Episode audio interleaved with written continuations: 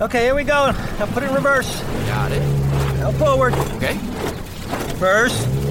Now turn the wheel. Alright. Turn the wheel. No, reverse.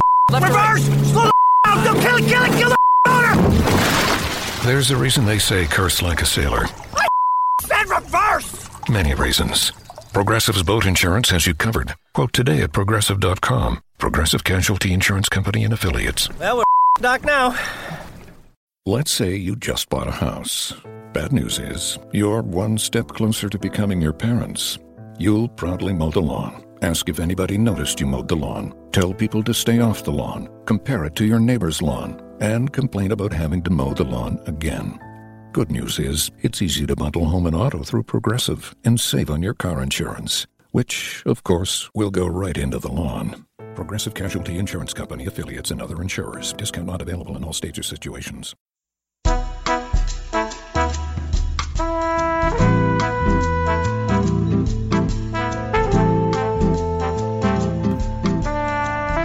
Welcome back to the NBA Front Office Show. It has been a while, but I'm your host, Keith Smith, and I'm joined by my co host, Pete Toal. Pete, how are you this evening?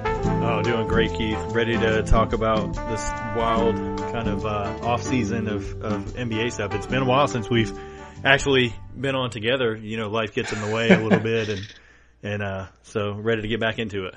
Yeah, it's uh, been, been a while is an understatement. We uh, we had to take a break. We've all got uh, you know Pete uh, Khan and myself, Con Arell, if you remember, Karn's our, our producer. He's not going to join us on this episode, but he will be putting it all together. But he, he will be back on air with us soon. But, you know, none of the three of us does this full time. We've all got other full time jobs. We Pete and I both have families. Con's a little young for that, so he's not he's not there just yet uh, with the family. But but Pete's got a little guy at home. I have a daughter who keeps me hopping. We uh, I think you know, Pete, myself, and Con, I, I believe we had all just kind of started into new jobs and Mm-hmm. careers. So it was uh, one of those things where, unfortunately, the podcast had to take a break. But but we're back now. We're ready to get back at it, and, and we're going to deliver to you guys everything you come to this show for. So we're going to get in deep on the rosters and really go long on a lot of the guys that are kind of the underserved out there. So we'll talk about all the transactions that went on. How we're going to do this is we're going to go team by team. We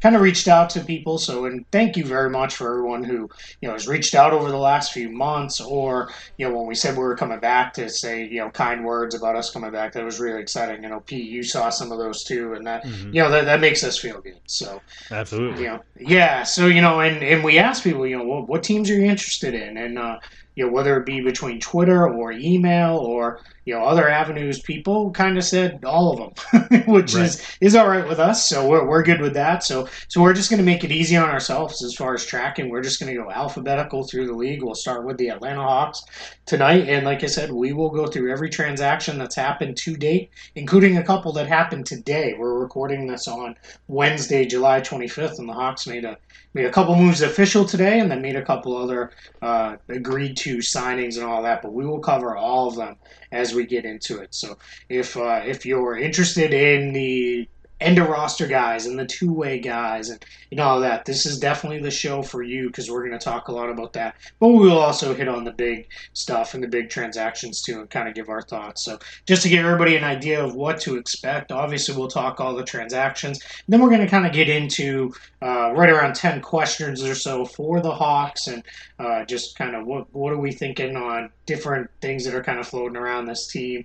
And then we'll close with uh, Pete and I's thoughts on are they, you know, are they up, are they down, are they neutral? It's kind of to last year, but it's it's more of our kind of free form of what do we think about what they did this summer. We we we're in agreement. We don't like doing grades. We don't like doing those kind of things. They don't make a lot of sense. But it's more of our opportunity to say that. So so if you're in on that, then we are ready to go. Pete, you ready to go and talk a little basketball once again? Oh yeah, absolutely. Let's get it going. right. Let's do it, yeah. So let's start off with the Atlanta Hawks. These are the players that they have added since the end of last season when we saw them on the court last. So Justin Anderson, he was part of that big Carmelo Anthony trade, which we'll definitely talk about in a little bit. And then just today, a couple of signings. Vince Carter, uh, yes, that Vince Carter. Um, they added him, and then Daniel Hamilton, who is a uh, guy who was with the Oklahoma City Thunder last year. And then at the NBA draft, they added Trae young Kevin Huerter, and Omari Spellman. And then in another trade, Jeremy Lin was brought in. So a couple of veterans coming in here to the Hawks. And then they signed Alex Len uh, very recently, or agreed, agreed to sign Alex Len at least. He'll join the team. And then a couple of two way guys, Jalen Adams and Alex Poythress. They're going to fill the Hawks' two way spots this year. And then, just so everybody is clear, they did add Carmelo Anthony, and I guess he's technically a Hawk right now, but, Mhm. but that's not going to last very long. He, he will be uh, shipped out of town here shortly. Now, on the subtraction side, who did the Hawks lose? Tyler Cavanaugh from the end of last season. They actually waived him in May. He had a very early guarantee date, which was a little odd. Uh, you don't usually see those trigger until you know really mid to late June is the earliest. But he had one in May, and he was let go. Antonius Cleveland was let go. He was actually claimed, and we'll talk about that a little later. Then some free agent guys who have moved on: Malcolm Delaney, Damion Lee. Uh, then they lost Jalen Morris. They waived him, waived another guard, Isaiah Taylor. Mike Muscala and Dennis Schroeder were also traded as part of that Carmelo Anthony trade uh, out. And then their two two way players from last year, Josh Magette and Andrew White, have both moved on to other destinations. So that kind of wraps it up for you there with the Hawks, their their ins and outs. And now now we're going to get into it and actually talk the actual transactions. And Pete, I think the place that makes the most sense is let's kind of start from the the, almost the beginning. The beginning would be Tyler Cavanaugh, but there's not a lot to be said there. He got waived. Um, you know, so we'll talk about, uh, you know, we will talk about the big trade at the NBA draft, and that was essentially the parameters of that were Trae Young and a protected 2019 first rounder for Luka Doncic, the draft rights to, to Doncic. So, uh, Pete, when you kind of saw this trade, we heard buzz early in the day on draft Right. day that you know there was something going on, and then it then it was it had died, and then it it was all right. It's going to include Kent Bazemore and maybe Wesley Matthews and all these other pieces, and then uh, I can tell you because we were told, you know, specifically at uh, at Pro Scout School out in Las Vegas, that it kind of came together in what we ended up seeing when the draft was going on and the, the Hawks pick was coming up at number three. So they just uh, really cleared up. They drafted Doncic at three. Young was then drafted at five, and then they swapped Young and a protected 2019 first for you know Luka Doncic, who was the third pick. So Pete, what I was going to ask before I you know rambled off there and on- a tangent on you, where like what what were your thoughts when you first initially saw? All right, this is what the Mavs and the Hawks are doing. I was a little perplexed, honestly, because I'm huge on Luka Doncic. I think overall he was the best player to draft in the entire draft. I would have taken him if I was Phoenix over DeAndre Ayton, um, personally. But I think um, moving forward with Trae Young, it kind of fits with Travis Schlenk because he kind of wants to go the Warriors route of having the shooters. And I know we're going to talk about Kevin Huerter, um, you know, a little bit later, but um, with Trae Young, he's so electric shooting the ball, um, you know, and then put his passing in there. You know, he showed flashes in summer league. So, you know, not knowing that going in, just looking at his his career at Oklahoma, I, I don't know. I would have taken Doncic if it was me and and kind of kept him, but you know, I, I like the upside of Trae Young as well. Yeah, you know, I you know Trae Young was a guy who I, I don't get to watch a lot of uh, college basketball. As you know, people who follow me know, I'm mainly focused on the NBA. That's where I tend to you know spend my time. So I don't have a ton of time to watch college basketball. So when I do, it's the big games. And Trae Young, at least early in the season, was involved in all the big games, and he was a guy who I really liked. You know, and I it, it was early on when it was the shooting and the fact that you know everybody compares him to Steph Curry because he you know he'll pull from anywhere in the gym and he was got that unlimited range and that kind of quick release to get shots off. But what stood out to me for moment one was his ability as a playmaker. Mhm. You know that was really I, I stood out, and then getting to see him play out in Las Vegas in person, which was obviously the first time I got to see him. That stood out even more. He, you know, over the course of his four summer league appearances, he averaged almost seven assists a game. And these were not one, summer league's not the environment to pile up assists. Um, but two, these were good high level NBA plays. He he has that kind of come off the screen, come you know, go hard towards the hoop, and then throw that hook pass to the opposite corner to the other mm-hmm. side wing. Um, he knows when to get it and just move it quickly, whether it's a ball reversal and those kind of things. He also this is something that Nate Duncan uh, really pointed out, which I think is really true, is he's really good at drawing those those garbage fouls. You know, where you just kind of go in there and you hang in the air for for an extra second until you get hit, and then you throw something up, and that's something that can help a guy who might struggle occasionally with a shot or struggle to get points on the board. Otherwise, if you can get into the paint, five point eight free throw attempts per game, which is pretty good for a uh, little point guard. So, you know, it was his playmaking, which stood out to me. So, right. you know, I, I don't know if you've got thoughts on him as a as a playmaker at all, I, or just on him as a scorer. I I think that he can excel in a playmaking role. I think fitting with the offense, he's going to do better than than what Dennis Schroeder was able to do as far as facilitating. The problem I have, well, I have two problems with with Trae Young right now. It's his defensive effort which that's going to be any rookie. So you can just lump him into the entire rookie class category in the in the defense minus Wendell Carter and and Jaren Jackson maybe. Um, but everybody else, you know, probably struggling defensively. And the other yeah, not is, not to cut you off. There's right. yeah, there's going to be what five six rookies who come in and are passable to, and then out of that five or six, two or three will be actually really good defenders. Exactly. So yeah, yeah. Okay, go ahead, Pete. Um, and then the other the other deficiency I think that he really needs to work on, and I think we saw it a lot, is yes, he's able to draw those kind of, you know, hang in the air fouls, but his ability to finish is not there. I mean, he's not able to get all the way to the rim, and then when he does, it's it's either he overthinks it or he's just not big enough to excel at the rim, and his size is gonna is, gonna hamper him. So he's got to find. Well, he's got to work with Lloyd Pierce, you know, and Lloyd Pierce coming from a development background is going to help find ways, creative ways to get him shots off in the NBA because the reason he pulled up so far out is nobody's going to be able to technically guard that. Now, when he's closer up, he takes a little bit necessarily to get a shot off. He's not Steph Curry esque. He's not Klay Thompson esque where you can get the ball off in, you know, a fraction of a second, basically. You know, it's a little bit hesitant because of his size. So it's likely to get blocked or they're going to be able to play up on him. So he's got to find a way to come off the screens, get an extra step to the side, pull up, you know, kind of find crafty ways there. So that's something that I think moving forward that he should you know, look to develop throughout his rookie season. And I temper the expectations that, you know, I've obviously living in Atlanta, I have a lot of friends that are Hawks fans that are all like, man, Trae Young's going to be rookie of the year. I would pump the brakes on that.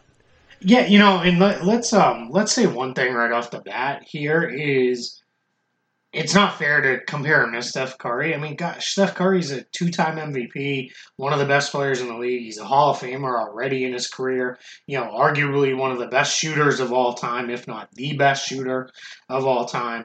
You know, so you know you're you're asking a what, what's he 19, 20 years old to be Steph Curry. That's just not fair. So you know, so I'm with you there. I think, and and um, you know, he maybe he has the numbers for rookie of the year because as we took as we'll talk about later the, the hawks traded dennis schroeder. And so it's really it's it's his job to go with with jeremy lin backing him up as a veteran behind him.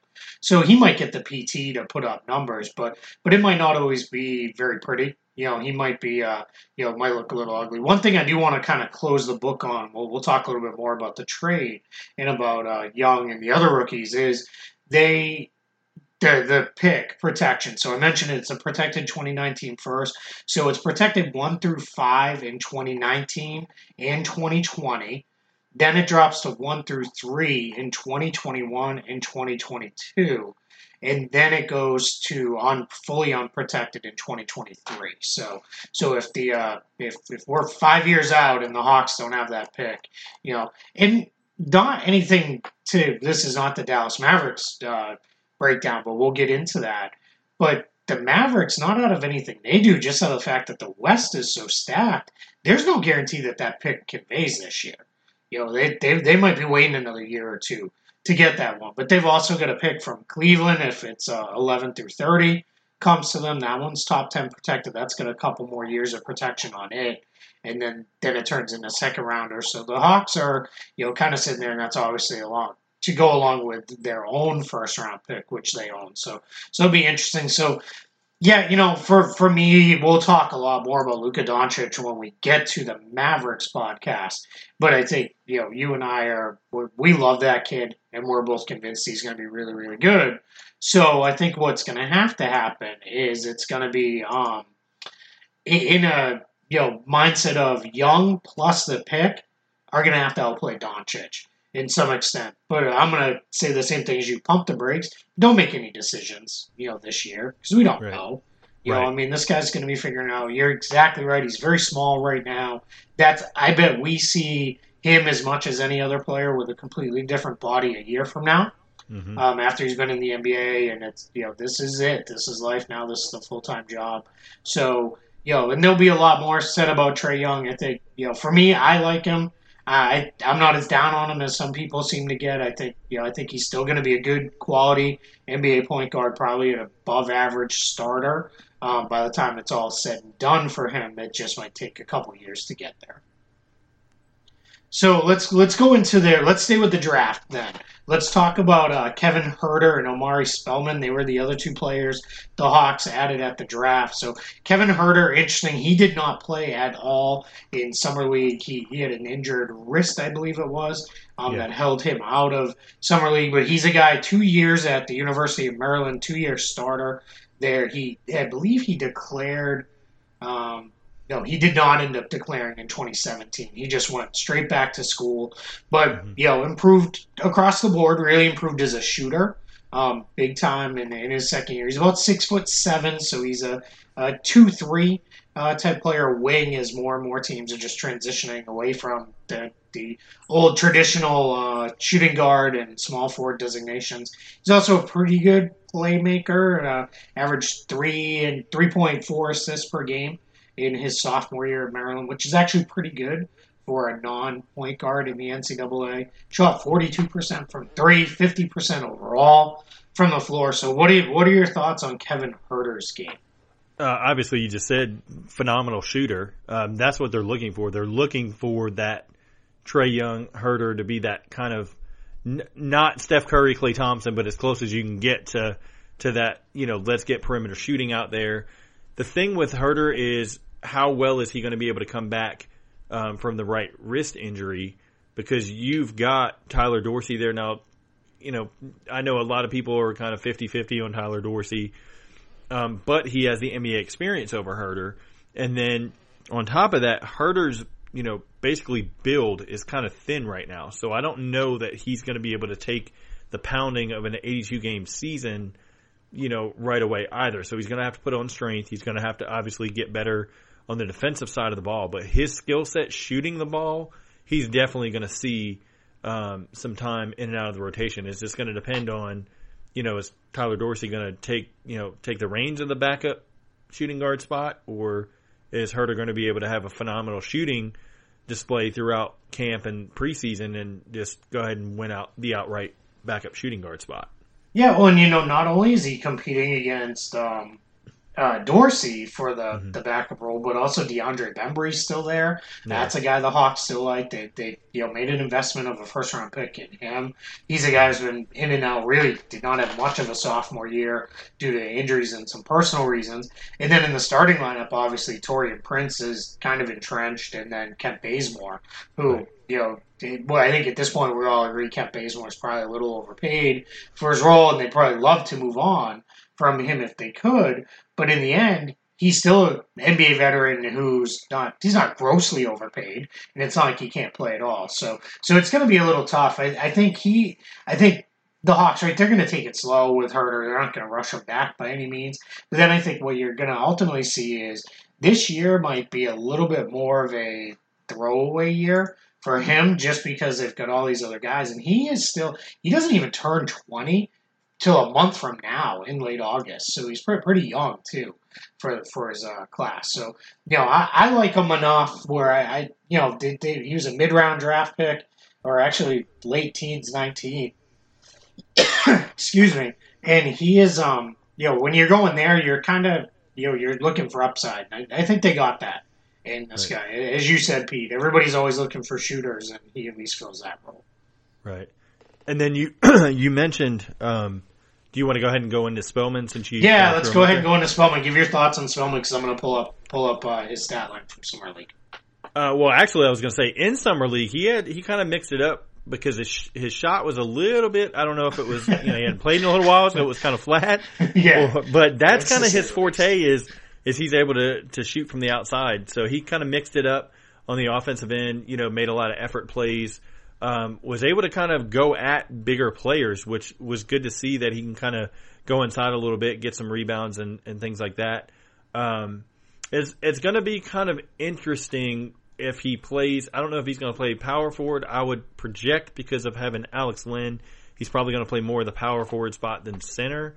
But it, you know, it'll be interesting to kind of see if he can get a shot back. If he's able to stretch the floor um, like he did uh, at Villanova, I think he'll actually get some some spot minutes in and out of the rotation. I don't think he'll be a consistent piece in the rotation throughout you know the season, maybe right away, but later on in the season he can kind of work his way in. Yeah, and well, and it's interesting what you said about, about kind of the position right now. Right, John Collins is this clear cut starter, and we're going to talk a little bit more about Collins later in the show. But Spellman, there's nobody else. They don't have another real four on the roster. It's Collins and Spellman, and that's it. There, there's nobody else. It's you know, yeah, Taurean Prince could slide up and definitely play some four, and I would expect him to. Um, you know, but but Huerter's too slight. You can't do that with him. Uh, Justin Anderson, he, you know, he probably maybe you could pull off. You know, especially against backup fours, he could probably play a little bit of the four. But Dedmon's not going to slide over to the four.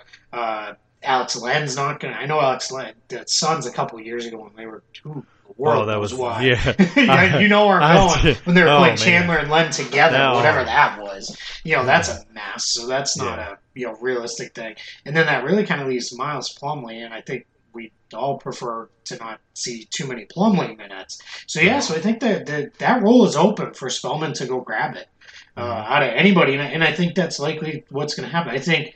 You know, if I had to look at it today, I'd say Collins, you know, probably 30 to 35 minutes a game, and then you're looking at Spellman for somewhere between 15 and 20. And that's your there. There's your minutes at the four.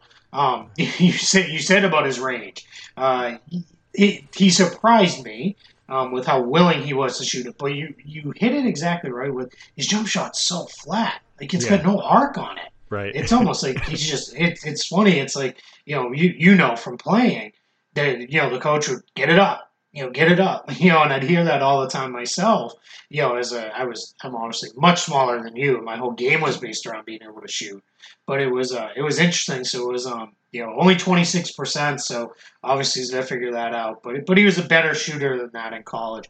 But what I liked was another thing you mentioned was he, he was willing to get down there and mix it up. Seven rebounds a game in summer league, blocked uh, one shot a night, you know, really did some things. He's got pretty good bulk down inside, so he's not going to get pushed around and shoved off his spot. So, you know, and again, this guy's the 30th pick, pick in the draft, so I don't know how much you're really you know, looking for out of him, uh, right. you know, in his rookie season. But you're you're going to be, you know, it's it's if he's in there and he's playing meaningful rotation minutes by the end of the year, I think you're pretty happy. So.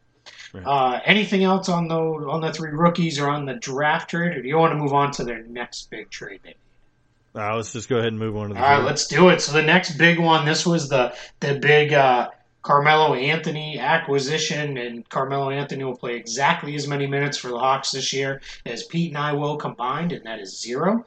Um, I don't know, Pete. Maybe, maybe you're going to sneak in there and get in there. Nah, my knees don't, don't hold it. no, but uh, so just the particulars on the trade. It was Mike Muscala and Dennis Schroeder sent out. Muscala gets goes to the Philadelphia 76ers. Dennis Schroeder goes to the Oklahoma City Thunder. The Hawks get Justin Anderson from the 76ers. Carmelo Anthony, again, he will be waived. And then they get a protected 2022 uh, first from Oklahoma City. And that is the reason why it's far out there is Oklahoma City owes a pick to Orlando via Philadelphia from, uh, you know, pre- previous, that was the actually the Jerami Grant trade back in the day, and then uh, Philly flipped it to Orlando for the rights to um, uh, Anzejs Pasecniks, um, who I know Philly fans keep saying like, "Who this guy's never going to play? We wasted a pick."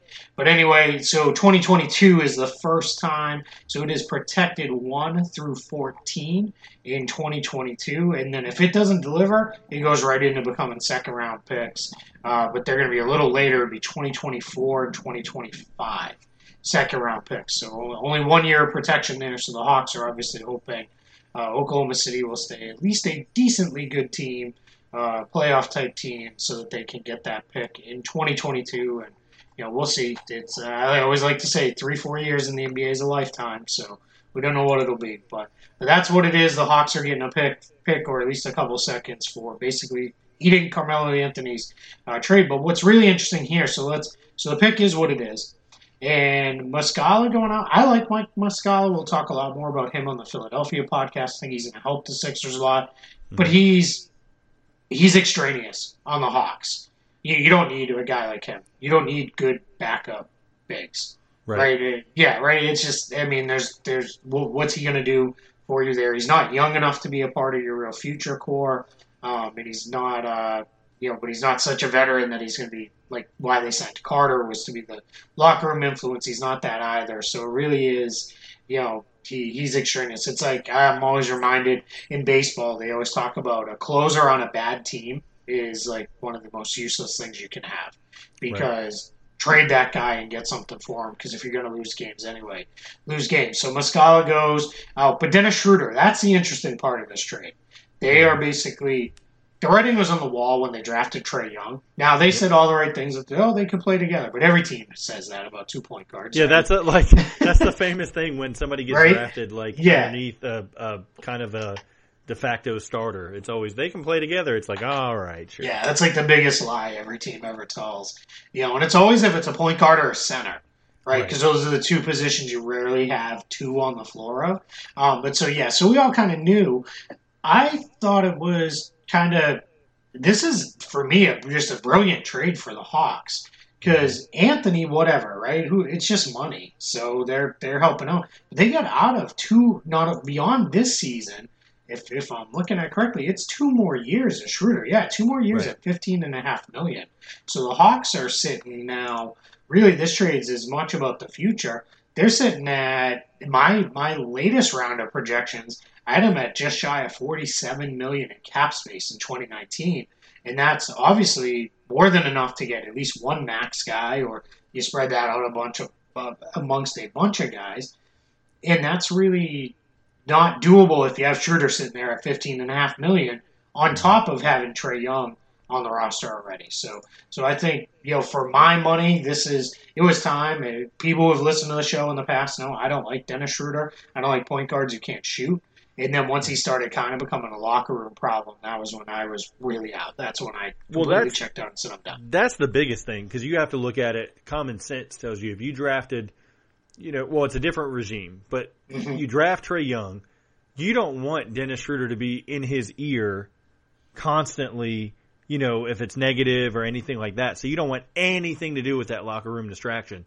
And then he's had some on the court things where he's got into it with some different players I went to a game. Um, it was the end of last season. They played the Detroit Pistons. It was after the Blake Griffin trade. Him and Blake Griffin kind of got in a little, uh, I wouldn't say scuffle, but basically Griffin kind of walked past him and Schroeder kind of bumped him in, uh, Griffin in the chest and they got in a jawing match. And it was like, come on, dude. Like, you know, the, there's no time for that. And then, you know, hearing all the various stories of his immaturity, it's like, okay, you kind of have gone as far as you can on the court because it doesn't look like he's getting better, like he's progressing on the court.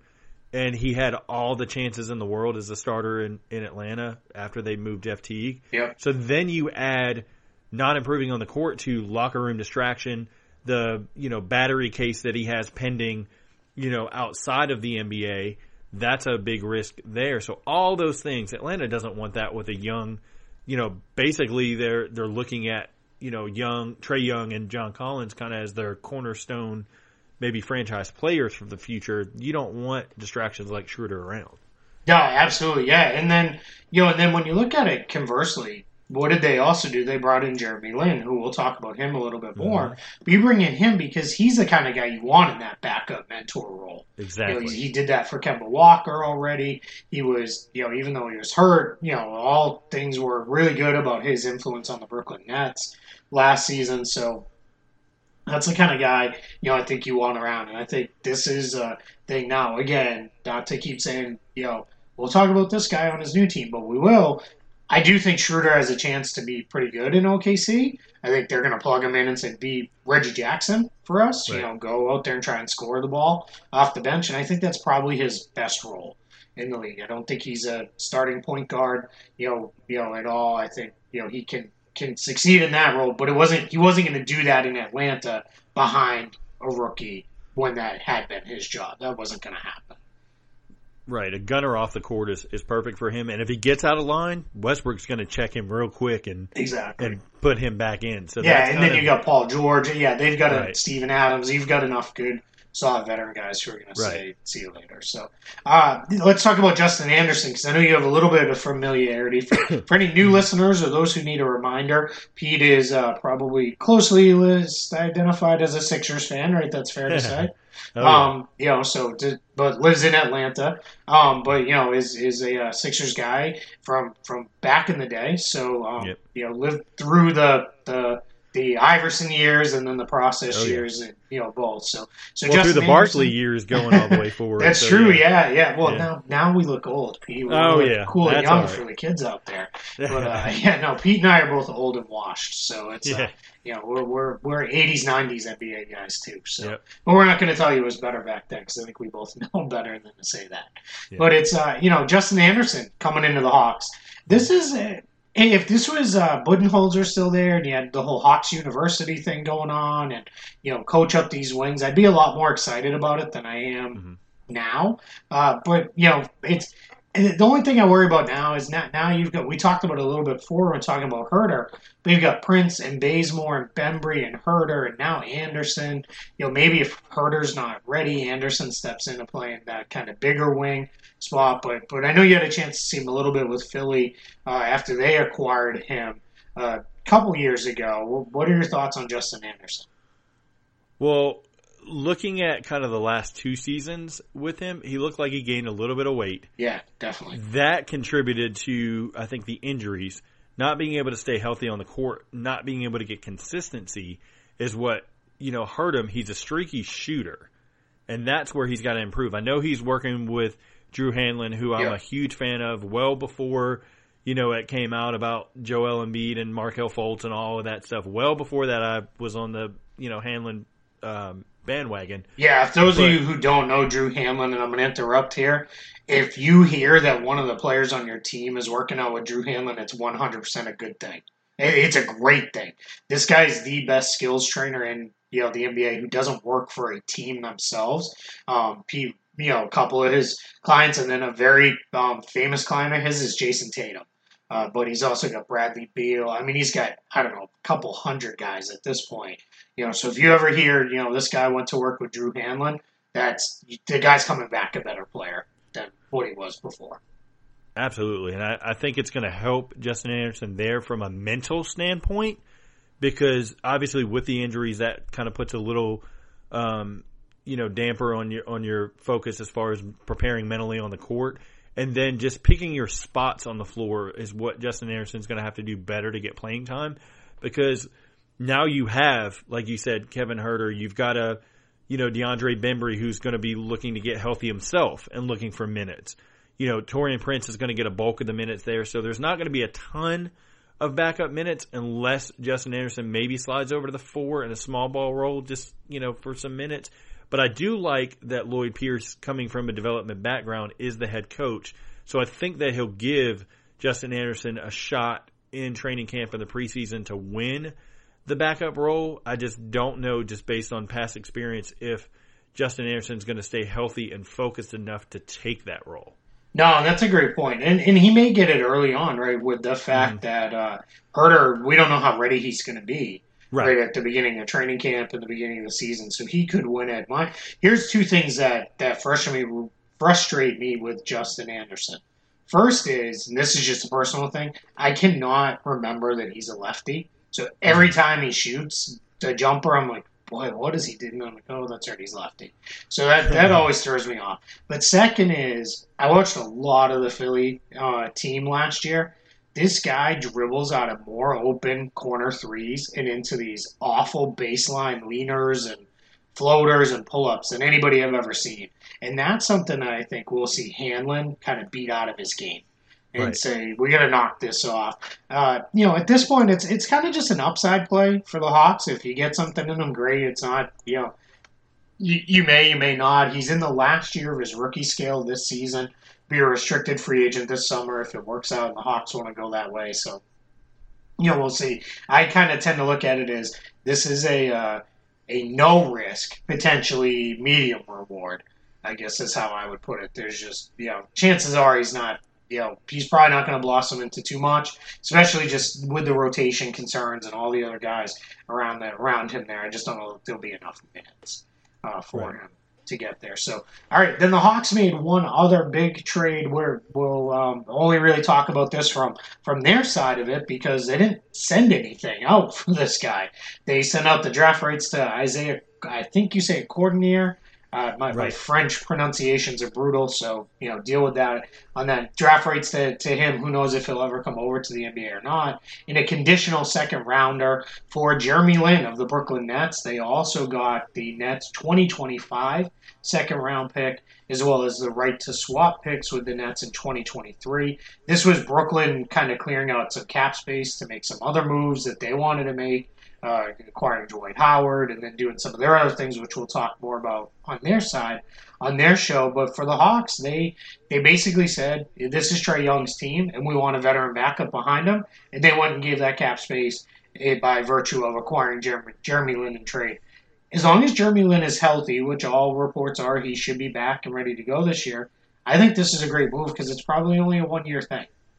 Right, exactly. Let me let me just touch on Cordon Cordinier. Just Yeah, go ahead. quick, Yeah, Just because that's kind of what we we touch on the obscure guys. So, um, Woj obviously threw out. He said not likely to ever come over, Yep. which you know from the Atlanta side it makes sense because they have you know obviously Huerter and they you know have some guys there that they like a little bit better. Well, with Cordinier, the the Nets saw something that they liked, but the downside is is Cordinier had surgery to both of his knees um, to cure tendonitis in it. He Yep. missed all of last season in the French league. Um, he's more of a project type, but he can, you know, shoot the ball, you know, a little bit, you know, kind of good shot making skills, but nothing that kind of stands out across the board. So it'll be interesting if the Nets, you know, they kind of like that international flavor if they actually end up bringing him over. But I just wanted to touch on on him just quickly, just so we can kind of get that information out there about No, him and that- for an obscure guy. And, and that's an absolutely good point too, because this guy's only 21 years old too. This Right. is not one of these 33 year old guys who's wrapping up the end of his overseas career. We're definitely never going to see him. This guy's still pretty young, so so you're you're right. We could definitely see him. It would not uh, would not stun me if uh, if at some point you know whether it's the, the Nets or some other team you know brings him over because he's still young enough. He's about six foot five or so. Um, you know, so we'll, we'll see. But no, that's a good point. It's uh, you know, sometimes we do this. We we say these guys are never coming when we write them off a little too early when they're kids. Right. know, but so- then looking at Jeremy Lin, um, I actually like the move because first and foremost, we you touched on it just a little bit ago when we were talking about Schroeder. His professionalism, just how he carries himself on and off the court, is far and above what you want as a mentor for Trae Young because this is a guy that couldn't even get past security as an NBA player because they thought he wasn't Yeah. even a, a real player, you know, back when he was, you know, in Golden State. And then it happened again with the Knicks, happened again Sleeping with on a Brooklyn. friend's couch in New York. Yeah. It's it's crazy. then some uh, some negative racial racial things were said off the court, and he handled it very well in a Yeah. letter, um, very professional like. Then you look at his on the court um, ability, and he can score. He can spread the floor. He can get assists. He's not the Schroeder type where he's basically a line drive type player. He's the opposite of that. Yeah. You know, he's you know able to be herky jerky. He can pull up, shoot. He can get to the basket and finish. The only thing is, is that the injury that he had last season, how long is it going to take him to get fully healthy, back on the court, and able to contribute? If he's already healthy in its training camp, I think you know why not start him and ease Trae Young in with you know some of the backups, and then you know let him mentor Trae Young for you know say 15, 20 games, and then you hand it over to to Trae Young, and and he's in his ear constantly um, throughout the season. But I like Jeremy Lin for for the Hawks. Yeah, I do too. You know, it's one thing is Lin's never been a really good defender, but he's always been at least a competitive one. And my worry now is can he even be that? But as a backup, he'll he'll be fine. You know, and I think I, I would be surprised if he's in Atlanta much past this season. And it's another thing is let's say he looks pretty good and is you know healthy and moving well. This is a guy that teams are always looking for another point guard when you get to the to the trade deadline, and they could very easily flip him in a deal for you know maybe get another small asset um, back for him, either a young player or a draft pick or something like that. So there's really, again, this is another one of those. There's really no downside to this because because if he doesn't work out, that's then you just start cycling through you know ten day guys and you know any you know random veterans you know that you want to bring in to take a look at for the backup because it's it's a backup point guard on what's very likely to be a very bad team. You know, so you're not you know there's there's just not you know really anything lost. So, all right, what we're to do now is we're to take a quick break to get uh, some of our sponsors in here, and then we will come right back at you with more of the NBA front office show. This podcast is brought to you by ADT. When it comes to something as important as your family safety, you need real protection with ADT. What does real protection mean for you? Well, Real Protection means you can get all of the latest innovation in smart home security from ADT combined with 24 7 monitoring from the most trusted name in home security. You'll get a team of professionals designing and installing a secure smart home just for you, including 18,000 employees safeguarding you and your family, along with a connection to first responders. Your secure smart home includes everything from video doorbells and indoor and outdoor cameras to smart locks and lights controlled from the ADT Go app or the sound of your voice. You can also get professionally monitored carbon monoxide and smoke detectors. Everything is custom designed to fit your home, all from the nation's number one smart home security provider. You can even get safety on the go in the car or when the kids are at school with the ADT Go app with an SOS button. Ready to learn more? Visit ADT.com backslash podcast to learn more about how ADT can design and install a secure smart home just for you. And we are back. This is the NBA Front Office Show. We are part of the Almighty Baller Network. I am your host, Keith Smith. I'm joined by my co host, Pete Toal. We are super excited that you chose to join us and you're hanging in here with us as we review the Atlanta Hawks off season, which took us all the way up into some transactions that happened today. Again, we're recording this on Wednesday, July 25th, and we are going to get into the rest of what the Hawks did. We've covered each of the three big trades the Trae Young trade at the draft, the Carmelo Anthony salary uh, dump and pick acquiring, and then the Jeremy Lin trade. And now we're going to go through the rest of the transactions and get you caught up to where they are. And then we're going to answer some key questions about the Atlanta Hawks going forward into next season. So let's start with these are going to be a little bit more in order of what they happened, just so we don't miss any. So Tyler Cavanaugh, he was waived. I mentioned at the top of the show, he had a very early early guarantee date. Cavanaugh's a guy I know some teams like. He's uh, you know kind of an interesting potential stretch four guy, but he's got to shoot it a lot better if he's ever going to play that role in the NBA. Yeah, lots of heart and hustle, but kind of was limited to you know closer to the basket. You know, can kind of knock down a little bit of mid range shots, but not enough that he could stretch the floor. Seventh, kind of sixth, seventh, you know, in the rotation as a big, in my opinion. Yeah. More of that you know, G League, you know, second tier star than anything long term in the NBA. Yeah, you're going to hear me mention this a lot over the course of the show as we go and into future episodes if you hang in there with all of them. This idea of what I call 4A players, which is a baseball term, and what it means is it's a guy who's too good for for the minor leagues, but he's not quite good enough for the major leagues. Right. That's kind of where Cavanaugh fits. He's a guy who he'll if he's in the G League again next year, he'll dominate in the G League, put up fantastic stats, and then he'll come in and he's exactly what Pete said. He's a he's a break glass in case of emergency kind of big all the way at the end of your bench. But you know those guys can make you know five, six, seven year careers a lot of times, and Cavanaugh may be able to pull that off. And if nothing else, he has one full year of NBA experience under his belt. The next transaction, kind of uh, sequentially here, chronological order, Dwayne Dedmon uh, exercises player option. I think that one came as a bit of a surprise. At least it did to me. I thought he might opt out and see what he could get because, you know, even in a limited cap space market like what we saw this summer, bigs tend to get paid. But he opted in 7.2 million, so he's on the final year of his contract with the Hawks. Dedmon's a guy who he really started to show signs with the Orlando Magic a couple years back, then went and had a really nice year with the Spurs. And now he's had two good years with the with the Hawks, and he's kind of blossomed into a uh, maybe middle of the pack, bottom third starting center, but he's a legit starting center now is how I feel about him. And one thing he's really done with Atlanta is he stretched his range out. See, I'm not going to you know go crazy and call him a good three point shooter, but he is not as bad as you may think he is. So, did it surprise you, Pete, that he opted in? Um, not really, because he has a chance for the starting role here, and I knew that the the Hawks weren't going to go and sign anybody, you know, upper echelon yeah. centers or anything like that. So it kind of made sense from his standpoint to play well this year um, in the basically in another starting role, um, continue to stretch the floor from the corners, um, and rebound and hustle, play good defense, be a mentor in the locker room, all those good things, and then join a contender, you know, next year. Um, you know, and kind of go back maybe to a more, you know, role player type role if if that's what he chooses to do to chase a chase a championship.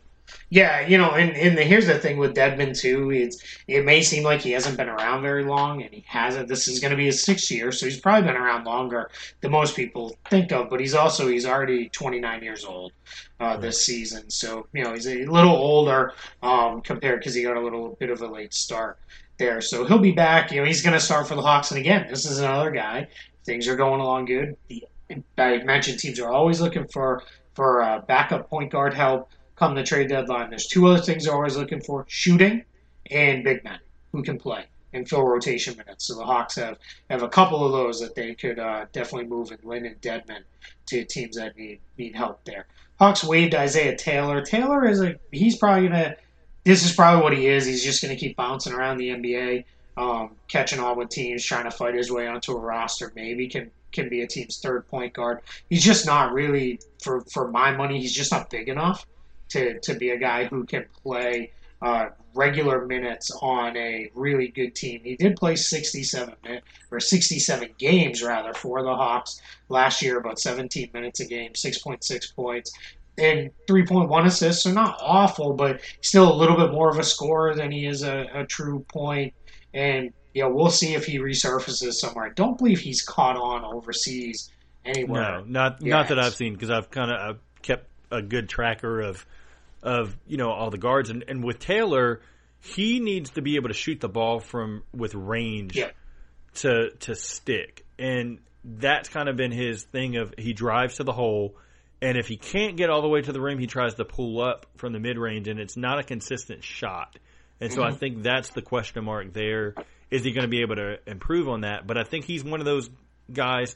Um, Malcolm Delaney being another one we're going to talk about um, down the line here that's more of that Eurocentric game that yeah. can go over there as an Americanized guard. Doesn't really have to play the point guard role, can play more of the scoring guard role and excel over there. Yeah, and, uh, and one of the reasons those guys work overseas is they don't they play right. We all love to talk about positionless basketball in the NBA. It's a lot more like that even in in Europe, where the point guard doesn't have the ball all the time. You know, they're not going to pound it and pound it and pound it. They're going to move it, and that's where Delaney was so successful because he's a smart, good, smart ball mover who can also score points. He's just limited against the NBA guys in, in his ability to do that, and that's where Taylor is as well. And you hit the nail on the head with his shooting. He only took a little over one three per game and only shot twenty five percent. So, you know, it's just, it's just not good enough uh, for an NBA point guard to, to be there. Uh, next move, Damion Lee. He was one of their kind of late signees uh, last year. As the Hawks were, as bad teams do tend to do and really should do, cycling through a lot of guys on 10 day contracts and see if someone sticks. Lee stuck for the rest of the year, but he's now uh, moved on. He signed a two way contract with the Golden State Warriors. These two way guys, they're they're they're fine, but the Hawks aren't losing anything there because they, they already replaced uh, there are two ways with guys we'll talk about here in a couple minutes: Jaylen Adams and Alex Poythress. So that'll be you know the direction they're going. So not much loss there. Jaylen Morris was waived. He's another guard that they picked up. He's about six foot five or so. They picked him up. He he was another guy again, like Lee, cycled through late. Now he has signed over in Europe. He has signed with. I'm gonna pull it up and tell you here in a second. Flint Torino. Torino. Yeah, Fiat Torino. Yeah, Yeah, yeah. Fiat Torino. Yep. yeah. So yeah, so he's going to be over in Italy, um, and we'll see. You know, he may come back. You know, looking really good. Well, he's uh, playing with Tony Carr, which Yeah. was drafted by the Pelicans in the second round, so that should be interesting. Um, no, no doubt. he couldn't stay. He the thing with Morris is he didn't play at a high level college. I believe was it Division three is where he came out of. Uh, Molloy. Um, yeah, then, I believe it is. And then he made um, made waves in the, in the G League. Yep. Um, couldn't stay healthy Now I for get the hurt. Hawks. So Yeah. didn't didn't really get a, a big shot there with with Dam- going back to Damion Lee just real quick. yeah, Um, the connection there with Golden State. Obviously, he played for Santa Cruz previously. I know where you're going with this one. And um, obviously, with Steph Curry there, Sydel Curry um, is Steph's sister. He's engaged uh, Yeah. to her, so that connection there. But uh, the thing with with Lee, the reason why so many teams kind of, I guess, maybe passed on him per se, is the two ACL um, Yeah. injuries. Um, that and being just a little bit older, but he is a good shooter, so I think he'll have a chance to to do well in that Golden State. System. Yeah, and he's got great size, and yeah, if anybody's going to make use of him, it'll be the Warriors. What? He'll probably hit five three pointers in a finals game at some point or something like that. So, but that would mean he's not on a two way contract. that would mean they had converted him at some point in the year. Uh, and then Antonius Cleveland again. Let's continue the theme of kind of wing players who the Hawks brought in and cycled through, signed, and then ultimately waived this offseason. So they waived him. This was a little more recent of a move, but he was claimed by the Chicago Bulls. Cleveland's a guy a lot of a lot of teams like. Uh, again, pretty good size for for his position. He's about six foot six or so, and he has pretty good bulk for a uh, you know a two three wing guy. He did he only got into four games. Another guy who got hurt when he was with the Hawks, so so we didn't see a lot of him in Atlanta. But in summer league, he was uh, he was not shy. He got his shots up, but he played you know pretty good defense, and I think that's what probably got him attracted to the Bulls. Because when we get into the Bulls, we'll see if they bring back David Nwaba or not. But I think they're just looking for other wing options. They're they're kind of they're big in their point guard rotations are full up. So I think the Hawks are, or excuse me, the Bulls are now looking for other opportunities there in the wing. I don't know if you got quick thoughts on Cleveland or not. Um, he had a cup of coffee with with Dallas. Yeah. Um, before the Hawks, I mean, looked okay, but you know, he was kind of one of those guys that excelled in the G League, then came up and didn't do a lot. Kind of try to figure out where he fit the best. Didn't shoot it, ex, you know, exceptionally well, but I think now in Chicago he'll, you know, have a chance because you know I will talk about Chicago more. Um, obviously, when we do their team preview, but just based on the wing depth, if they don't bring back Nwaba, you know, there's a lot of ways they can go with that backup shooting Yeah. guard position. So he might sneak a couple minutes here and there, you know, throughout the season if things don't work out the way, um, you know, they initially planned with a couple other guys. So Yeah, and if he doesn't, the the Bulls will just move on from him for a you know relatively minor investment of the waiver claim and whatever guaranteed money he triggers as the year goes on, because he is you know he will not become fully guaranteed until you know much later into the season. So, and then just recently, this was part of the uh, maneuvering to complete the Carmelo Anthony trade. They were announced free agents Malcolm Delaney. And then their two two-way players from last year, Josh Magette and Andrew White. So Delaney, I know I had high hopes for him. I thought he was going to come over, transition, and be a really nice backup point guard, and it just never happened because he didn't shoot the ball well enough. Uh, we, we already kind of talked about him as a uh, you know good European guard. I think there's a good chance now Delaney heads back overseas, and he'll probably make a lot of money and, and be pretty good over there. yeah, that's you know, that's exactly. And he's more of a shooting guard to me than he is a point guard per se. Uh, more that shooting guard, you know, in a point guard's body type. Yeah, he's got that size. Yeah, he's got um. Right. He's not super tall, but he's kind of that that good, you know, Right. kind of thick, strong frame to him. And then they're then they're they're two two way guys, Josh Magette and Andrew White. They're you know moved on from from both of them. Would not shock me if those guys pop up somewhere else with a camp deal with a team. Magette's kind of a uh, you know just more your combo-ish guard off the bench, and then White's a you know true wing with good size, six foot seven. He was a pretty good shooter, but White was a little lost on you know, playing NBA defense because he he lived in the zone um, in Syracuse, I believe was where he went, if I have that all correct. And that's just you know really tough. Those guys don't you know sometimes they don't ever adjust, and that's you know really hard. Well, with Magette, I think he is kind of that heady type that could latch on in an emergency role as Yeah. that third string guard because he can initiate the offense, keep turnovers down. But I just don't know that he has enough quickness and shooting to stick in the NBA. And then White, I liked some of the flashes that I saw, you know, watching the Hawks here locally, but it wasn't enough to be, you know, kind of that guy where it's like, all right, let's give him another chance. And that's exactly the Hawks were like, I don't think we saw enough to, to say, let's pull the trigger on another two way deal. So probably back to the G League for, for him. And then Magette made a career out of being in the G League. So that wouldn't shock me if he went back there until he can latch on somewhere else. Yeah, and I think you're right on the kind of the, the almost emergency guy where he, he could grab a 10 day contract if a team's short of a point guard, bring him up, throw him, you know, 10 minutes a game off the bench. He's probably not going to hurt you, but he's probably not going to do much to help you either. There's just not a lot of upside there. So let's talk about the two guys that they replaced on the two way deal. So Jaylen Adams is one of the guys who's coming in. He had a uh, kind of interesting path. He got pumped a little bit by his boy Woj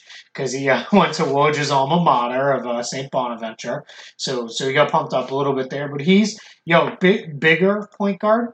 Uh, I guess is the best way to put it. Six two, so he's not huge, but he's a pretty good size at the point. He is a pretty good playmaker. Uh, was you know one of the uh, better assist guys in college the last couple of years. Um, last three years, averaged over five assists per game, and he's a pretty good scorer, decent shooter from from outside as well as you know getting to to the bucket. So I think this is a play for the Hawks. Of right now, it's it's Young and Lin as the two point guards, and maybe Dorsey can swing over there a little bit, but probably not. He's a little more of a shooter. Uh, he doesn't pass. Yeah, no, yeah, yeah. You're that's the uh, he he could play, maybe play a little of the uh, Jordan Clarkson point guard. game. yeah. You know, yeah, so- there you go. you know, uh, where it's uh, yeah, I'm not giving it up. I'm just gonna fire.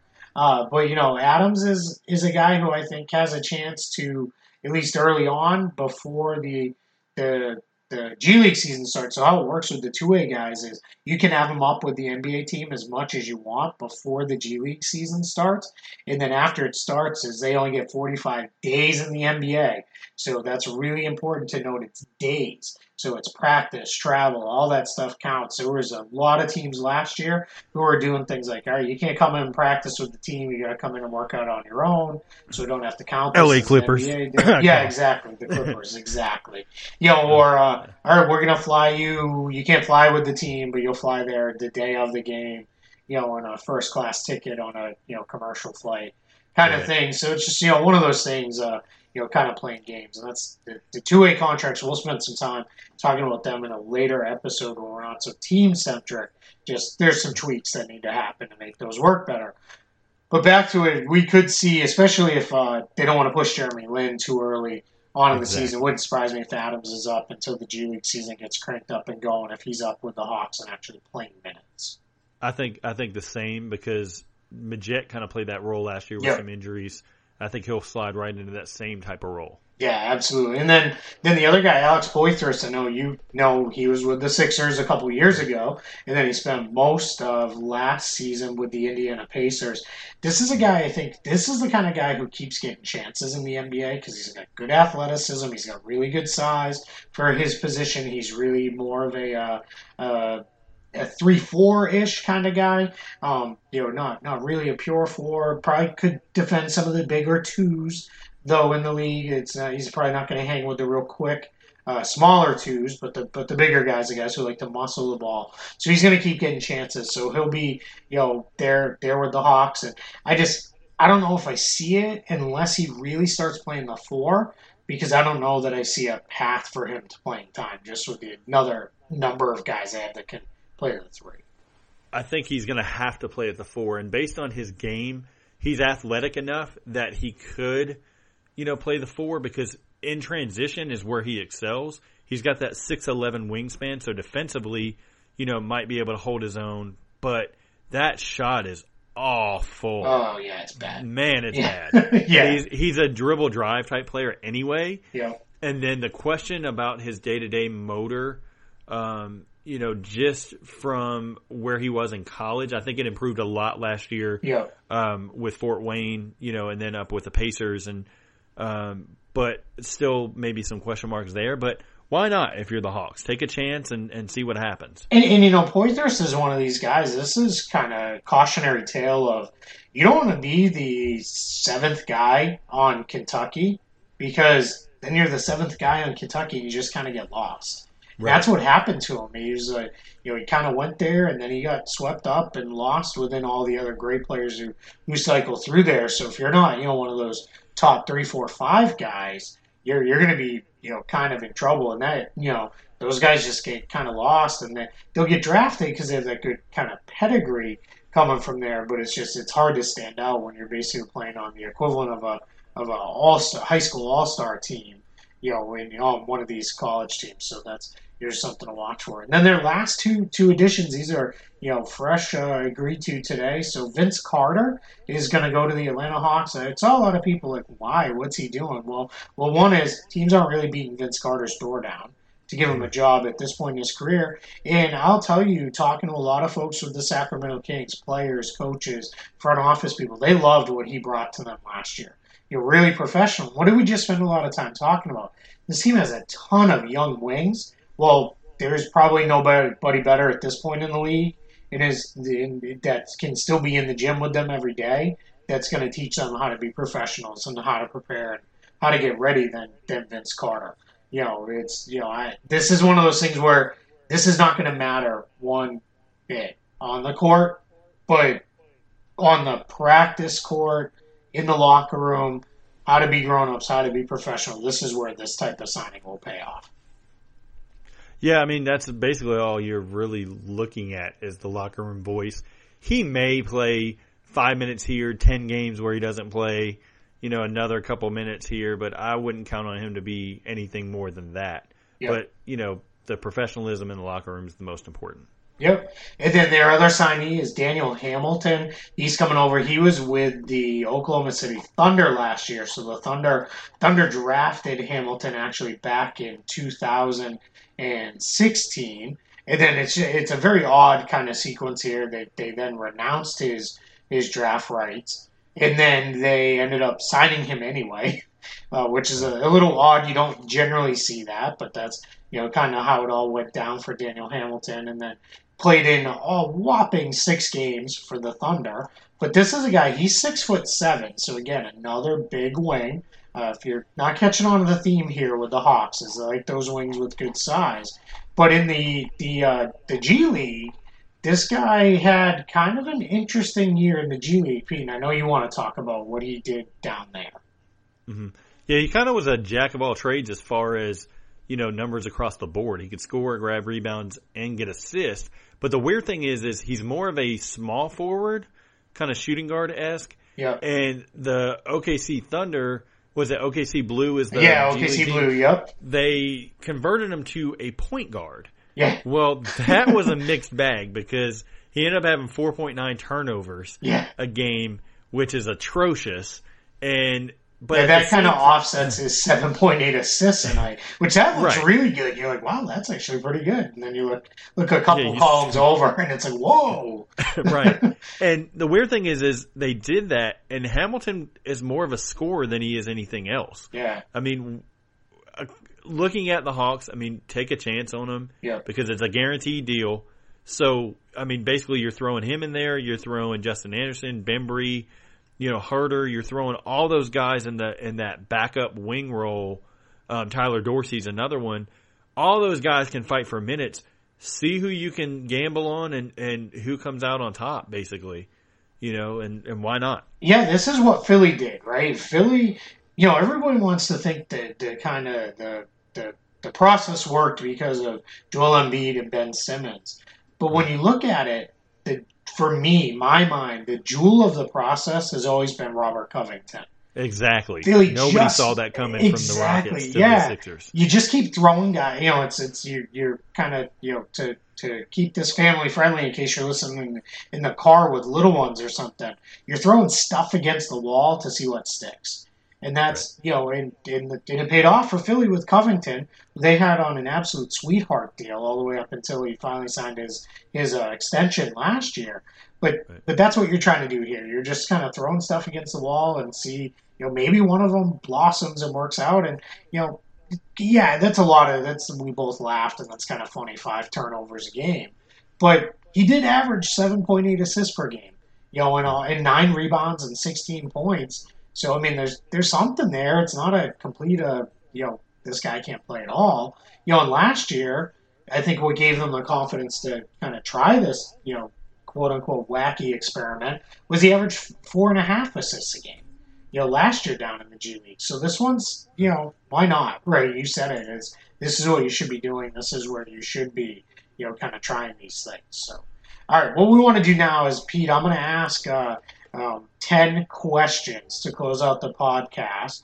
Um, some of these are a little easier, some of these are not. Um, some of these you're going to have to think a little bit, okay? Uh, so That's the fine. first one is what would you project opening night as the Atlanta Hawks starting five? Uh, center Dewayne Dedmon, power forward John Collins, small forward Taurean Prince, shooting guard Kent Bazemore. Then at point guard, I think they start out with Jeremy Lin.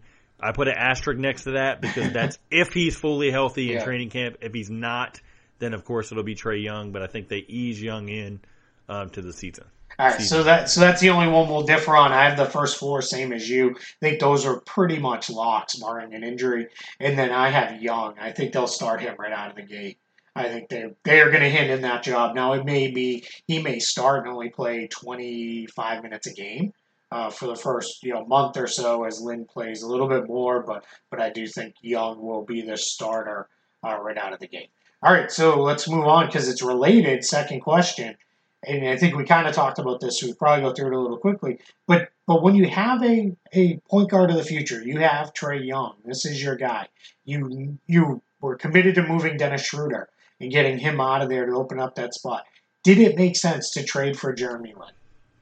Yes, because like I talked about earlier, who better can you get, you know, as far as handling things off the court? Yep. And now, you know, facing the adversity with injury, you know, struggling to get even on when he was trying to get on to the Golden State Warriors, of course, then blew up with the insanity with the Knicks, kind of showing Trae Young like, hey, you might struggle early, but here's how to overcome that. Yeah. And here's how to work through those deficiencies, maybe some shooting woes, turnovers, defensive lapses, all those things. And he can say, hey, look what I was able to turn into, um, you know, and make a career out of.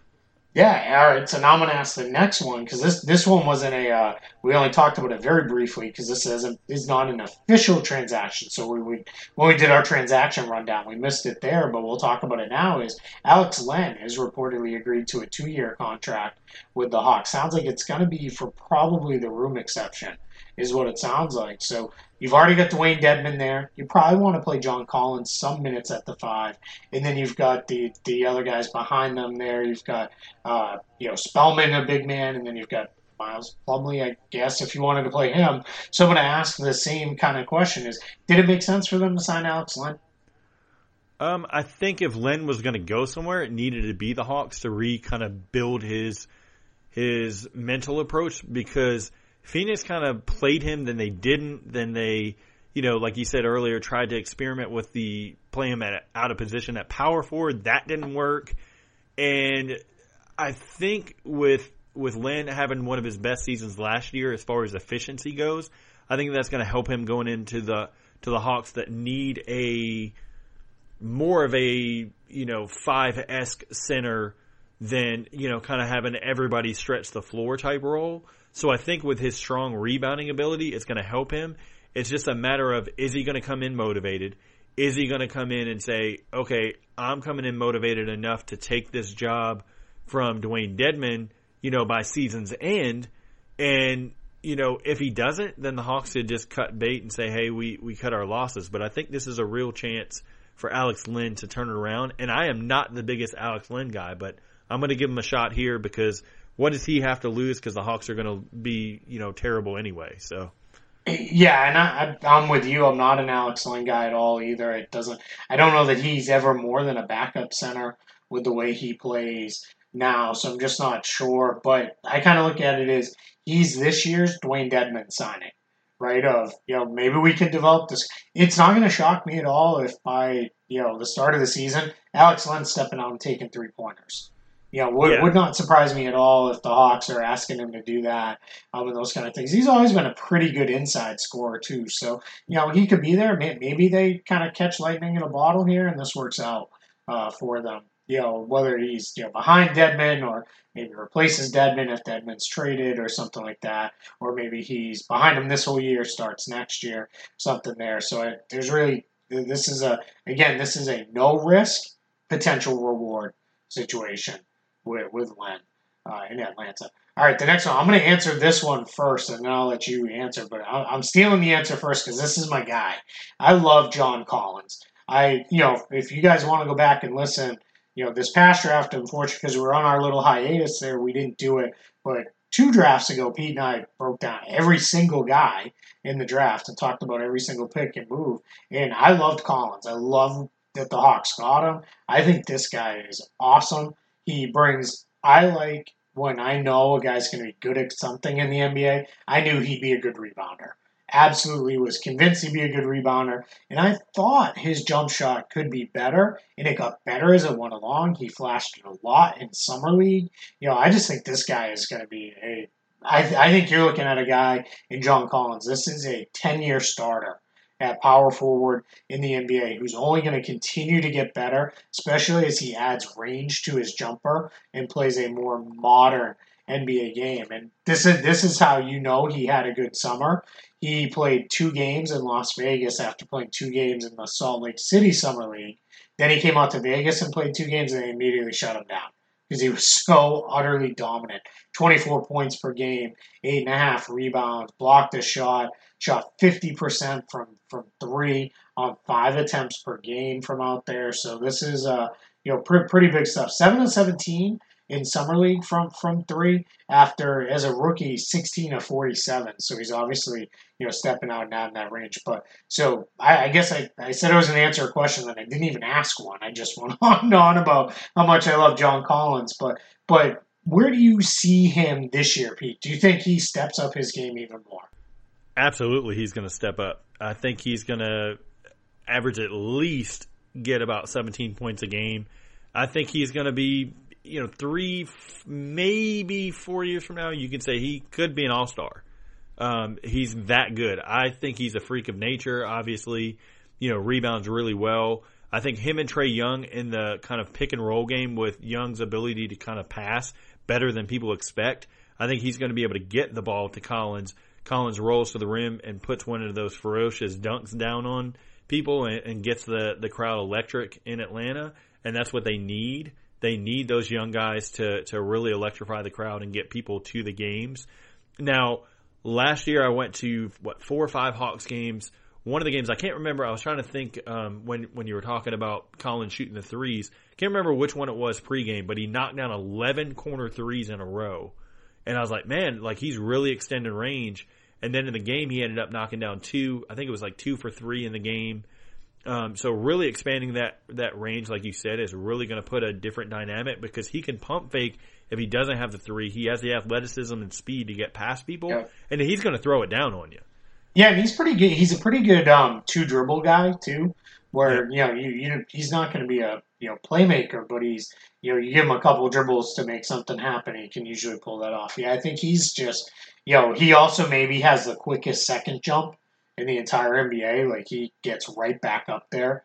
You know if it's a you know loose ball around the rim and you know rebound and in the tip game, he's going to get right back after it. So you know, and I think what's what we're going to see this year is I think you'll see him and Young work a lot in pick and roll and those lobs that you were kind of mentioning and getting him the ball, you know, on the on the roll to the rim.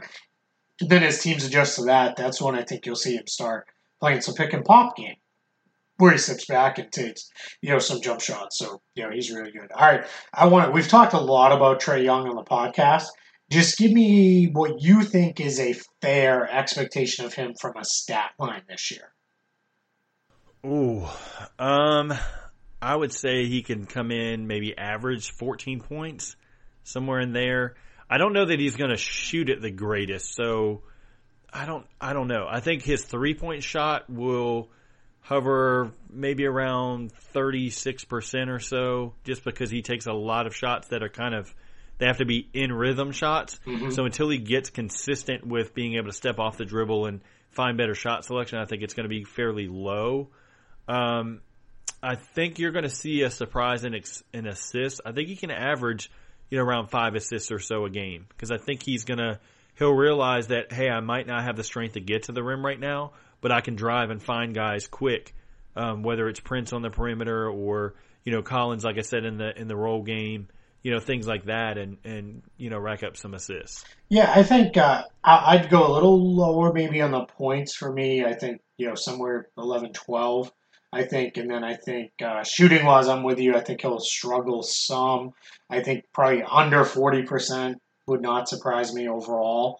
And then probably, you know, yeah, somewhere in that 35, 36 range from three. But assists, I think, will be a little higher. Would not surprise me at all if he's around six, seven assists per game. Or, you know, maybe that comes, maybe that's more of a second half uh, you know, line for him. So, all right, Taurean Prince, we we touched on him very briefly as far as their kind of crowded um, wing. So let's say we're three years down the line with Taurean Prince. Is Taurean Prince a solid starter or more? If you think he could be more, or is he just a rotation guy? What do you think his future is in the league? I think he's a solid starter. I'm not going to say he's any more than that because I've I've watched him. He's shown that he can hit the three ball. He can defend, but is he going to be able to take on a facilitating role when he's not scoring? Because I watched a lot of times um, in the Hawks games, he kind of takes some ill-advised shots at the end to kind of will them, Yeah. you know, That- close the games. Was that one where he scored 40 or whatever it was and was just kind of throwing up the craziest stuff and they were all going Yeah, and I was like, "What are you doing? like, you're not you're not improving your game from, you know, an overall standpoint." And and so I wonder. I think he's a solid rotation piece, but I would not put him in the echelon of of I'm excited about John Collins and what I think Trae Young could be. I'm going to put him in that tier behind that where he has a solid career, but it's not going to be anything where it blows you away.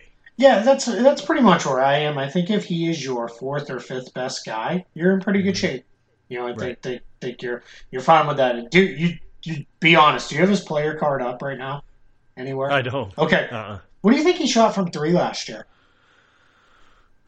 Um, based on him, what thirty is it? Uh, 37, 38 percent. Yeah, thirty-eight point five percent. You know how many Yeah. took? Four hundred and fifty-seven. Now, see So that I don't know because I and the reason I know I remember somewhere in the the high thirties is because I you know putting all the stats together Oh, sure, yeah. stuff. I Yeah. I remember that, but I did not look at the attempt. Yeah, that's a I, that, that's blew me away. Shoot. Yeah, so but you know, hey, you shoot that if you're gonna shoot thirty eight and a half percent, that's you know not too bad. It's uh Right. you know the the challenge is he did that, he scored the ball some, but he didn't do anything else. You know, only Right. only you know under three assists per game, under five rebounds per game. So you know that's uh you know there, but he did he played and started all eighty two games too, which was a little bit of a surprise uh, for me. So, but yeah, I th- I- I'm with you. I think solid starter. You know, I don't think he's you know going to be on that. All right, this is a quick yes or no question, and I'm probably answer for both of us. But will they miss Dennis Schroeder at all? No, absolutely not. All right, we are on the same page there. All right, we talked about the kids at the top of the show. Um, Trae Young, we know, right? We're both. He he will be a starter. Whether it's I think opening night, you think pretty quick thereafter, and then he's going to be entrenched there. Um, will Kevin Huerter or Omari Spellman crack the rot- the regular rotation? Let's say before the last month and a half of the season, pre-trade deadline. Let's let's call that as kind of our cutoff. Spellman, yes. Huerter, I think will be towards the end of the season. Okay. All right, and I can see that. I, again, I think Huerter coming off the injury, you know, we'll, we'll know. I think if Huerter comes off and he is full go right off the bat in training camp, wouldn't surprise me. But again, we talked. There's a lot of wings on this team, and they're Mhm. gonna they're gonna go through a lot of these guys.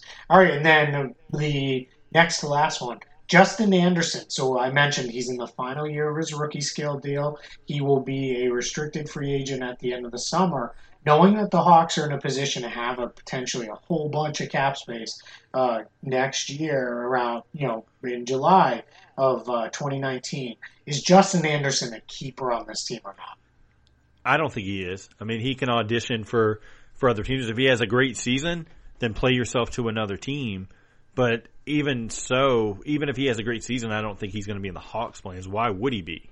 Yeah, and and I'm I'm I'm with you on there. We talked about again. Huerter's there. You've got Prince there. You've got Bembry, Exactly. who they still like. You've got a lot of wings on the team. Not to mention Tyler Dorsey, who, you know, I I don't know if Tyler Dorsey's ever going to be anything but a gunner off the bench, but but Yeah. we'll see. All right, so we're going to close it, Pete, with the Atlanta Hawks up, down, or neutral as compared to they were a year ago today. All right, I kind of have this split into two things. Sure. Down record wise, obviously. Yeah. Um, they're going to lose a lot of games. I would be shocked if they cracked more than 22 games, uh, you know, in the winning, in the win column. Up because of the potential of the young guys and Collins, and I just I like Trae Young. Now, obviously, I like Luka Doncic the best as far as a guard prospect, but I think Young can do some things more than everybody clowned him in in the what was it the Sacramento League? Uh, what was that even called? Was it the Sacramento Uh, the California Classic. California? Yeah, California Classic. No, but I'm sorry, they played in the Salt Lake City League, right? Didn't So yeah, I guess yeah, Yeah, whichever I can't remember the which they non-Vegas summer summer league. Yeah, the the non Vegas one. Yep. They everybody was clowning him and saying, "Oh, he's not going to be anything," and look how bad he is, and and it's going to be a learning curve. But I think with with him and, and just kind of the way he carries himself, he shakes it off like all shooters do. Like, all right, I missed five in a row, but I'm going to hit my next five. And just kind of the way he has that swagger on the court and off the court, I think he's going to be okay. And so with that, the potential for the next you know, five years down the road, I think I, I've got them up. So that's why I said up. Yeah, and that, that's basically where I am as well. As I think, I think they, I think there's a pretty good chance this is the worst team in the league next year. Absolutely, by Um, far. But you know what's funny is they'll be terrible, but I'm gonna find myself watching them quite a bit because I like so Oh, yeah. many of their young kids. You know, Yeah. so I think they're gonna be you know, really, really bad.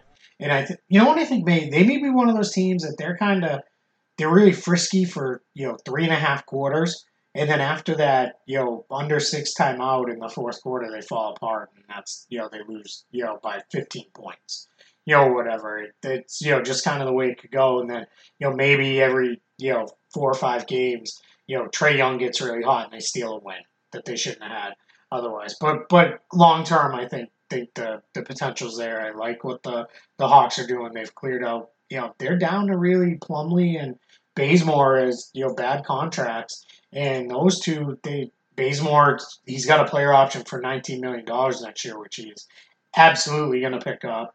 And then Plumlee's on the books for twelve point five next year, so this is the nineteen twenty season. That, but then that's it. And then now, then you're down to nothing really contract wise. It's all rookie scale guys and you know young guys. So they're they're in pretty good shape for for long term planning. It's you know Travis Schlenk had a you know kind of couple year tear down to go on here, and you know they could have re-signed Paul Millsap to a big contract and you know tried to you know continue to be a playoff team, and they maybe would have squeaked in. You know if he had been there and healthy, and they might have you know won you know in the low 40s and you know made it as a seventh eighth seed. But but obviously they have bigger designs than that. They they want to be you know a, a long term you know. Uh, much better than that, a high level playoff team down the road. And I think think they've absolutely got the potential, you know, to get there with some of these these kids they've added. So so that's gonna close us out on the Hawks. Pete, we, we're back. We did it. You know, Yeah. we, did a whole show. You know, we made it through. It pro- probably a little rusty, I think, for both of us. I, you know, Yeah. I, I know I was at least, but but we got through it. We we did it, and, and that's what you guys get on the show. You just got an hour and twenty minutes on on the Hawks, and we talked about uh, two way guys and guys who aren't even on the team anymore, and you know guys who are now in Europe and guys who should be in Europe and those kind of things. And that's what you can expect. Next team up we're going to do is the Boston Celtics. They uh, off season a, a, a little boring for Boston. Um, they, they they didn't do much, but that's kind of how it was positioned and set up for them was to not do too much. So so but, we'll we'll get into them and probably a little more long range, and then uh, and then we'll just keep plugging along as we get through them. Where our goal is, you know, well before training camp, we want to get through all 30 teams and uh, talk talk about every single team and get where we're going. But barring uh you know, uh, any more kids. I know I'm not having any more, Pete. I don't think you have another one on the way that I know about. No, so, no. uh, you know, and, uh, and and I don't believe Khan does unless he's holding out on us. And uh, you know, and then um, you know, no more job changes or anything like that. So, so we're we're going to be back here on a very regular basis. I will tell you guys if you're doing kind of long range planning and really glad we're back, we may take a short break in the very beginning part of August just because Khan is. Out of the country. He's doing some overseas traveling, but uh, but we'll see. I, I might you know have him show me how to splice together the podcast and get it posted. You know, we'll, we'll go that direction. But but anyway, we're really glad. Thanks for hanging in there again. Thanks for all the kind words you know people sent to us. Um, you know, and uh, all the times people reached out and said, "Hey, what happened to the show?" You know, I really enjoyed it. I really liked the you know perspective you guys give, and it and it, it Pete, it shows me that people really care about more than just the you know LeBron James to the Lakers talk. You know, everybody Exactly. covers that. You know, I They think like us, which is Yeah. which is good. yeah, you know, Yeah, so- and, and the, the league's never been better, right? There, there's Right. you know so much interest in the league, and you can actually watch these G League guys now. You can Right. you know you can see these you know uh, you know guys do do. I mean, gosh, there was 82 summer league games just out of Las Vegas. You know that that were all on TV, and I mean, I was out there. I mean, people are nuts that they go there and watch that garbage. You know, but it but it, Yeah. people love the NBA, and they you know they love getting wrapped up in in this uh, kind of minutia of it. And so so do we too. So you know we're, we're happy you guys hung in there with us. We're, we promise we're going to stick in here on a very regular basis, and then we'll have some cool plans leading up to the season as far as season previews and the like, and talking about you know those kind of back end roster cuts and where teams go, and then obviously we live for the, the trades and transactions of the NBA because this is is the NBA front office show, and that's what we're going to talk about. So, Pete, tell everybody where they can find you on Twitter as we wrap up. You can find me at Pete Toal NBA. So it's P E T E T O A L NBA. All right, and you can find me at Keith Smith NBA, K E I T H S M I T H NBA. You can find me on there. You can find my written work at Real GM as well as Celtics specific coverage at Celtics blog, and then again here on the front office show. Thanks again for joining us. Joining us as we kind of have our comeback episode. That's what we'll call it. Um, you know, if, if, if we if we had the money to play the music rights, we we we'd uh, bust a little LL Cool J here, but but we can't do that because we, we don't have that kind of budget. So, uh, but you know, we're we're thrilled to to be back with you again. This is the NBA Front Office Show. We are part of the Almighty Baller Network, and we will be back with you next time.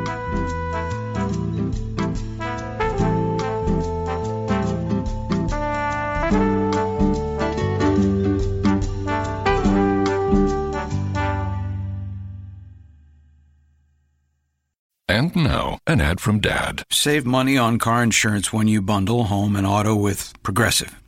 Yeah. Tell you another way to save money: don't buy those uh, expensive coffees every morning. You know, then you can save up for a, I don't know, really nice dress shirt. I'm just saying, it's great that you feel comfortable here at work, but you know, an adult could walk in. Progressive can't save you from becoming your parents, but we can save you money when you bundle home and auto. Progressive Casualty Insurance Company affiliates and other insurers. Discounts not available in all states or situations. All right, let's pull up over here and drop a line.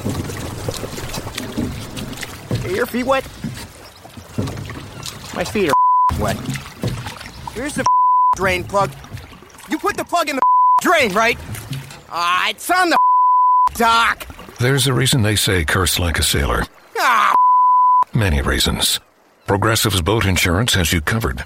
Quote today at progressive.com. Progressive Casualty Insurance Company and affiliates.